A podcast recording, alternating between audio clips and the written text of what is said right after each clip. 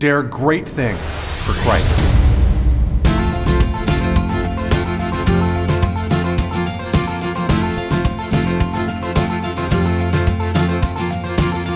Christ calls us to dare great things. In the marketplace, as well as in the mission field, there has never been a time like the present for the spirit of the Catholic entrepreneur. Now is the time for men and women of great courage and great vision to engage our church and our culture.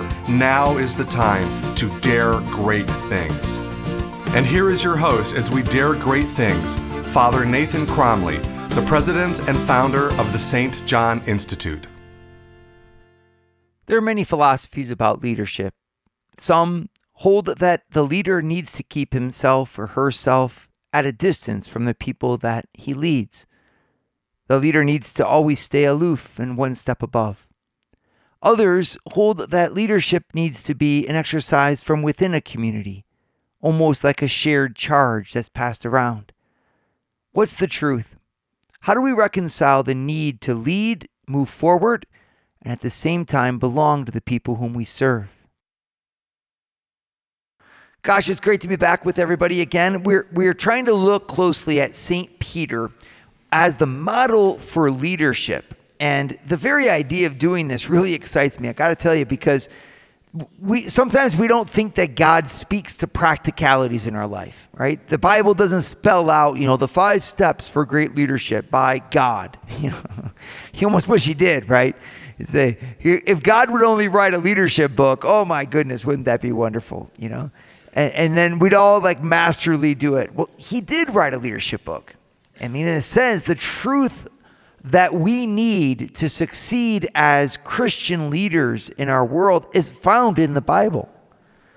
And when I say leader, remember, I don't just mean executives, I don't just mean, you know, I mean mothers, I mean YMCA leaders, I mean volunteers, I mean people who create a zone of influence in order to make the world better thereby.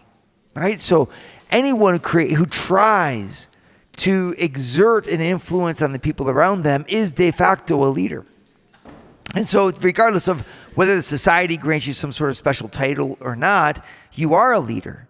Now, the, and therefore you say, well, how do I do that? How do I do that right? There's so many questions, so many things that hit between setting boundaries and, and, and speaking well and, dealing with stress and keeping my vision. Well, God spoke to us authoritatively in the Bible, and the Catholic Church teaches us that there is no error in Scripture and that all the truths necessary for salvation are found in sacred Scripture. And that means that all the truths necessary for effective Christian leadership are also found in sacred scripture. You just have to know where to look, right? I think it's because God is is not boring. We are sometimes very boring. We're like, we need leadership to be called leadership, or else we won't understand what we're talking about. So just instead, like re- read, read between the lines here in scripture. There's so much, there's an infinity of truth in the Bible we have to just have the creativity and the intelligence, frankly, to understand and to dig deeply into what God's teaching us. And so, when you look at the Acts of the Apostles, you see leadership being taught to us where? By Simon Peter himself. Poor Simon Peter most of the time you just hear people talk about Peter saying, "Oh, Peter, he's just this, you know, kind of guy. He's always bungling. He's so nice. He's so fun. He's just like me. He's well intentioned. He keeps putting his foot in his mouth, you know." Blah. And that's only when you read the Gospels you can get that impression. Ask yourself this question though: Why did Jesus spend so much time with him? Why was Jesus so hard on Peter? Why was Jesus constantly correcting and molding him? It was because Peter would have a job to do, and Jesus wanted him to be ready to fulfill that mission. And that job was to feed the sheep of Christ and to shepherd them rightly. And we see this in the Acts of the Apostles, where Simon Peter, after Pentecost, assumes that role in its full. He immediately elects Matthias, speaks to the crowd, makes converts, gets arrested, finds himself in front of Caiaphas, the very man who just three months earlier he had run from and he tries to save his soul. and you can, I mean, you can literally say he tried to save his soul because he speaks about salvation. I mean, he's speaking to the highest religious authority in the kingdom of Israel about the coming of the Messiah, the resurrection of the Messiah from the dead, and the fact that these men needed to open their hearts to believe in him. They were astounded, it said, at the boldness of his proclamation, and they let him go. Now, what amazes me, though, about Peter's leadership, we're going to look throughout Acts here together at different talks that we're giving. Um, we're going to be looking at all the different elements of Peter's leadership. But there's one that really blows my mind, and, and I want to speak to it specifically because it's something that Pope Francis writes about. He writes about this in Evangelii Gaudium, which is on the joy of evangelizing. It's paragraph 269. He talks about the, the importance of the leader of, uh, of, of any kind of enterprise belonging to and loving the people whom he leads. I'm just going to read to you from paragraph 269. It says, Jesus himself is the model of this method of evangelization, which brings us to the very heart of his people. And he goes on to say, moved by his example, we want to enter fully into the fabric of society sharing the lives of all, listening to their concerns, helping them materially and spiritually in their needs, rejoicing with those who rejoice, weeping with those who weep, arm in arm with others. We are committed to building a new world. But we do so not from a sense of obligation, not as a burdensome duty, but to the as the result of a personal decision which brings us joy and gives meaning to our lives. Right? If you take a look at 273, he says, My mission of being in the heart of the people, the same expression, is not just a part of my life or a badge I can take off. It is not an extra or just another moment of life.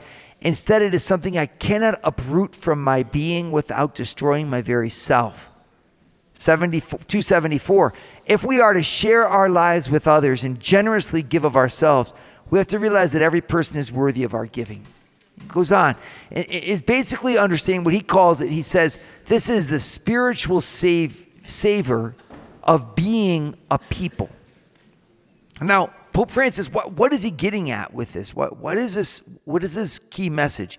His message is that he wants his leaders to smell like his, the sheep that they lead, to have the smell of the sheep, to be with them, to, to share their burdens we know that there's a, on the other there's a counterpoint to it, right?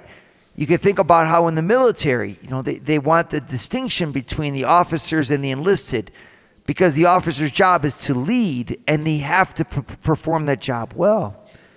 And yet at the same time, like, if is that what we're supposed to do as Christians? And what about compassion? And how do I balance the need to be separated from the people to the fact that I actually need the same people that I'm leading?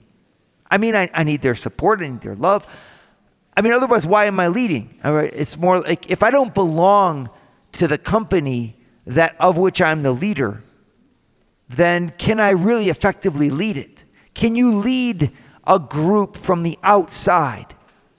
Well, the answer is no. You, you can only lead a group from the inside. You can only lead a group well from the inside. Well, if I'm supposed to lead a group from the inside, how do I do that and at the same time not forsake, well, the strength and the distinction that preserves my authority? It's not an easy thing to do. But Simon Peter demonstrates it to us in a masterful way. And there's insight in Scripture that's abundant in the Acts of the Apostles about this fine line. I want to look at that with you because for those of us who are called to lead, we mustn't forget that we are called to lead those to whom we belong.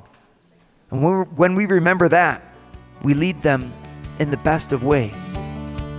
Father Nathan is producing an ongoing source of videos to form, unite, and inspire you and your family. Go to eagleeyeministries.org. That's E A G L E E Y E ministries.org and subscribe to Eagle Eye Pro. Subscribe today.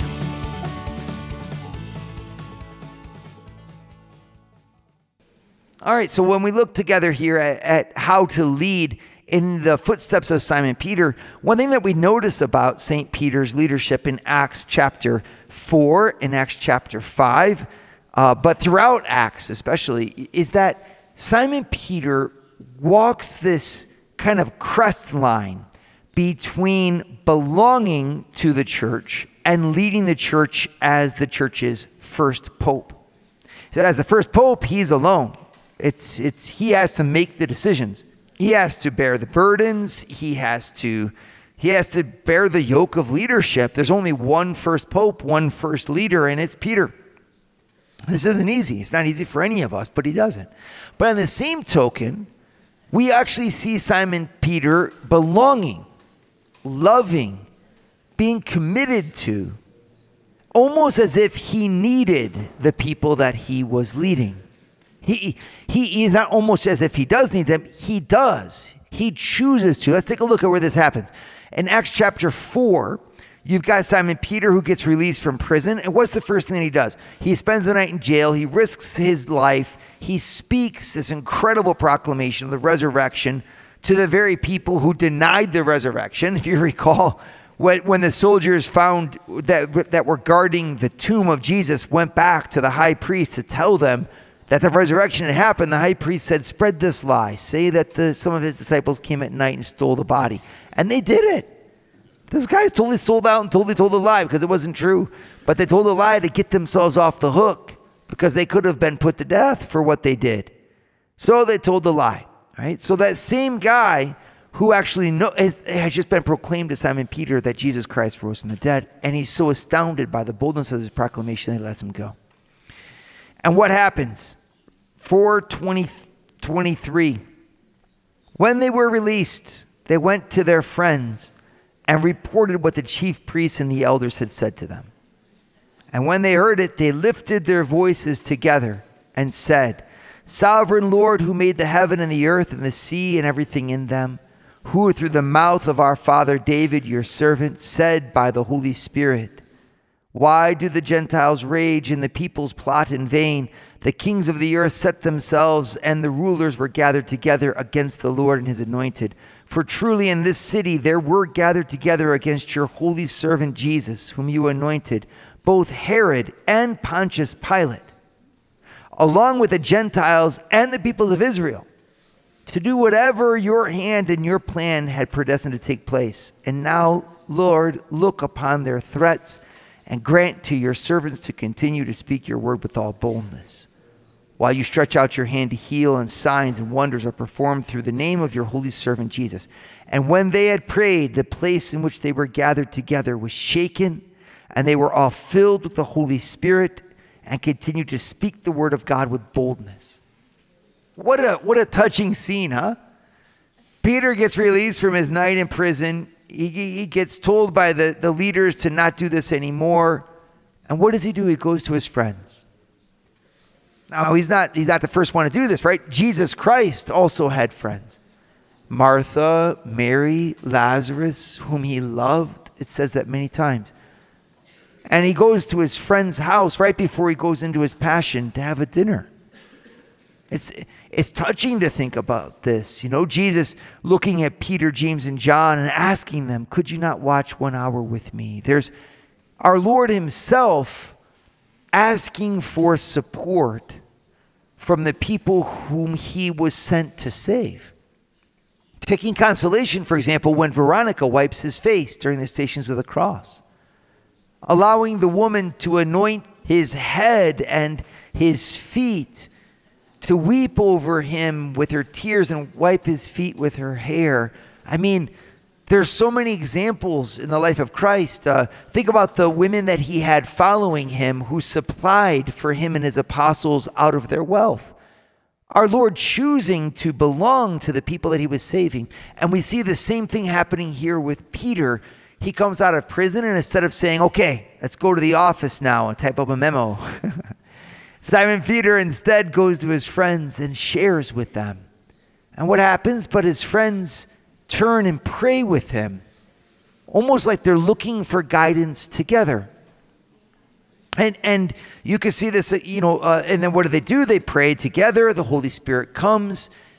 He looks for solace and companionship and strength. There's like a humility in this type of leadership because Peter knows his authority comes to him from God. He doesn't need that authority from, from, from the people.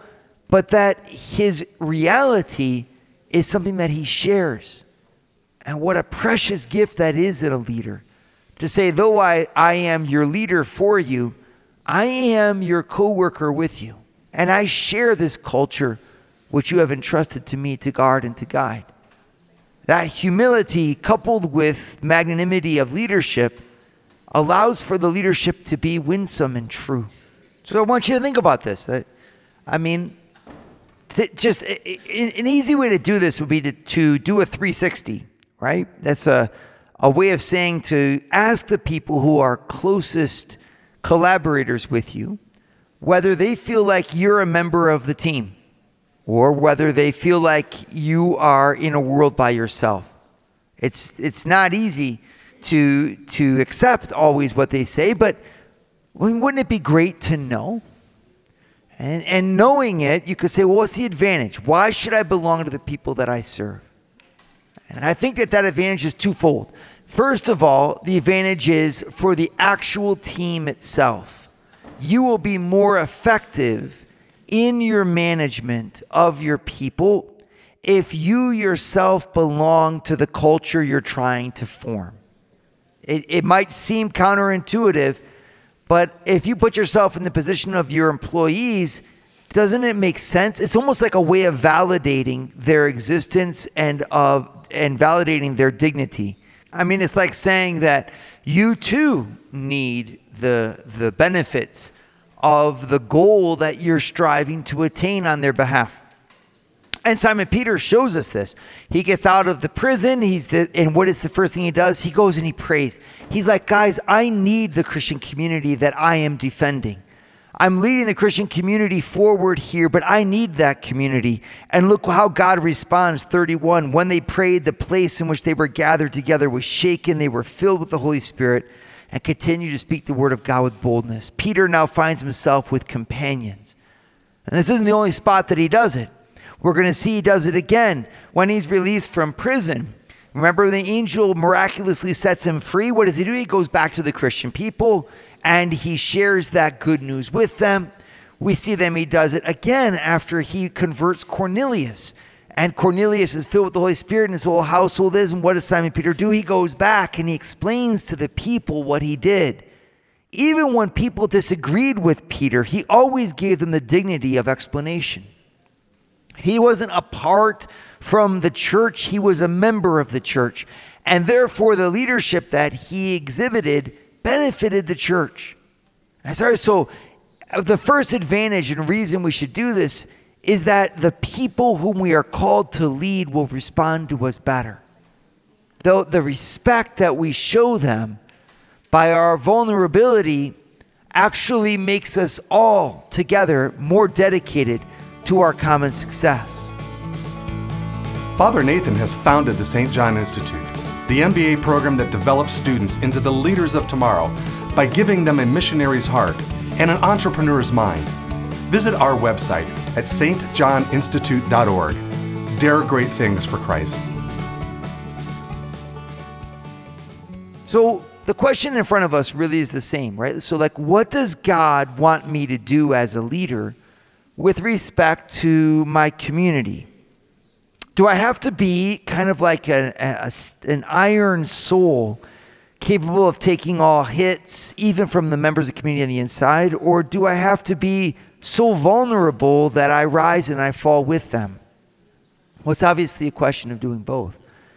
I mean, on the one hand, you can become a better leader, but on the other hand, not only do you lead better when you are uh, with the people that you lead and that you form community with them, but on the other hand, there's a, a proclamation of Christ and a sharing of grace that's unique to the Christian experience that can only take place when the leader shares the benefits of Christ with those whom he leads. That is, that he's one with them. So that's a specific role for the Christian leader to form a workplace where they, they share things together in the heart. Now, that's not always possible in the for profit world, but it is possible in the nonprofit world and especially is important in the church world. So it depends on your type of leadership. But getting down to the more essential question, I want to ask you why where you sit on this question with respect to the view that you have of your community. Do you need the company that you are leading? You know, they, they say that when Coronado reached the New World, he burned his ships. Now, it's obvious that this was in order to motivate his men to make it to the end of their mission, but on the other hand, it's also a fact that that meant that he too was all in. Simon Peter demonstrates this. Simon Peter needs to be all in. And so when it comes to hard times, he himself turns for consolation towards his team. Now, we can't always do that. We, you know, our team might not give us a lot of consolation, actually. But at the same time, the principle is that the leader is humble enough to share in the joys and the labors and the trials and the benefits of the experience that he's leading or she's leading. And that community that is formed by the leader helps the members who are part of the community to have the same confidence in what they themselves are doing. And I think that we see this is typified by Simon Peter. If you look at another example of this, you look at Acts chapter 15. The church is facing one of her biggest questions, right? The should we allow the converts to Christianity from Gentile origins to not follow the Mosaic law. So the Jewish folks who were converted to Christianity still followed the law of Moses as they at the same time were filled with the Holy Spirit. What about the Gentiles? They, they weren't Jews. They were doing things from other religious practices, and suddenly they follow the Christ. Do they have to live as the Jews live? And it's, it's fascinating that Peter listens to the whole debate before making his decision. He listens to great debate, and it must have been something to watch because Paul and Barnabas were taking on, you know, the, the resistance movement. That it doesn't give any names from within their own Christian communities, saying that, on the contrary, Christians should have to follow the Mosaic practice. And Paul and Barnabas were saying, no, they don't have to. And you had this conflict going on, and Peter's watching, he's listening. It's almost like he, instead of just saying, well, I mean, Peter already converted Cornelius, he didn't demand that he follow the Mosaic law. We've already been through this point. Paul's out there doing this. This is already established. Things, God seems to be, he listens to the debate. There's a, uh, he keeps his ears to the railroad tracks of what's happening because he's part of this community. And, and that comes from a decision that we make as leaders to really allow charity to be operative in our decisions. When you think of someone who really has made a difference in your life, a leader who's really impacted what you do and who you are, usually you'll find that his impact or her impact didn't come just from their ideas or their intelligence, it came from their heart. That the fact is that you felt like they loved you and that they loved what you were doing and that their heart was in it as well. Remember that Gallup, when it's talking about the four major qualities of a leader, lists the fact that the leader empowers the people underneath her or underneath him, that they feel as if the leader trusts them. That's, that's an empathy, that's an energy, that's a charity, that's a love that goes beyond the simple tasks of command and execution. And that love is it's what makes Christians, it should make Christians incredible leaders. I mean, a Christian ought to be different from a non Christian in terms of leadership, and that the Christian leader ought to be someone who forms a community bigger than the execution of tasks or a community that's made for something more than execution of tasks. We ought to be forming a community that supports one another as people. This is an essential element of the Catholic Church's teaching on the workplace in her social teaching. She says that the role of the leader when it comes to the, the, the workers is to care for them as people the dignity of the person needs to be primary. Well, how do you care for someone as a person if all you're doing is trying to organize their workflow? But Simon Peter didn't do that. Simon, Simon Peter was one with them. He had to make decisions all the time. He had to say, do this, don't do that. He had to organize lots of workflow in his life. But he also prayed with them. He shared with them. He was vulnerable with them when he, he didn't hesitate to need them. When in fact, he got released from prison, or in fact, something major happened in his life, or in fact, when they had to make this big decision about the Gentile converts, Peter was listening, Peter was sharing. Peter was a part of the community that he served. And what are the benefits? It's the same for you and I. How blessed are we to also be cared for by the people whom we serve?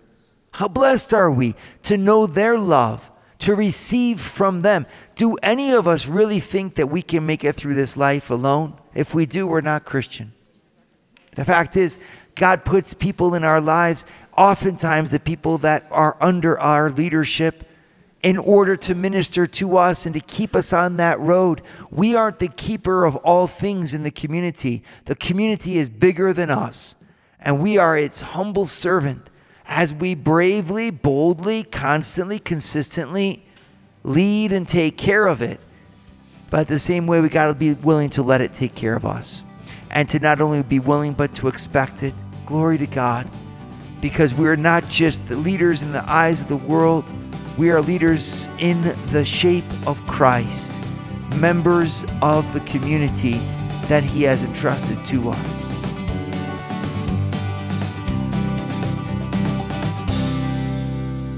Dare great things for Christ. Share your feedback with Father Nathan. Send us an email at info at stjohninstitute.org.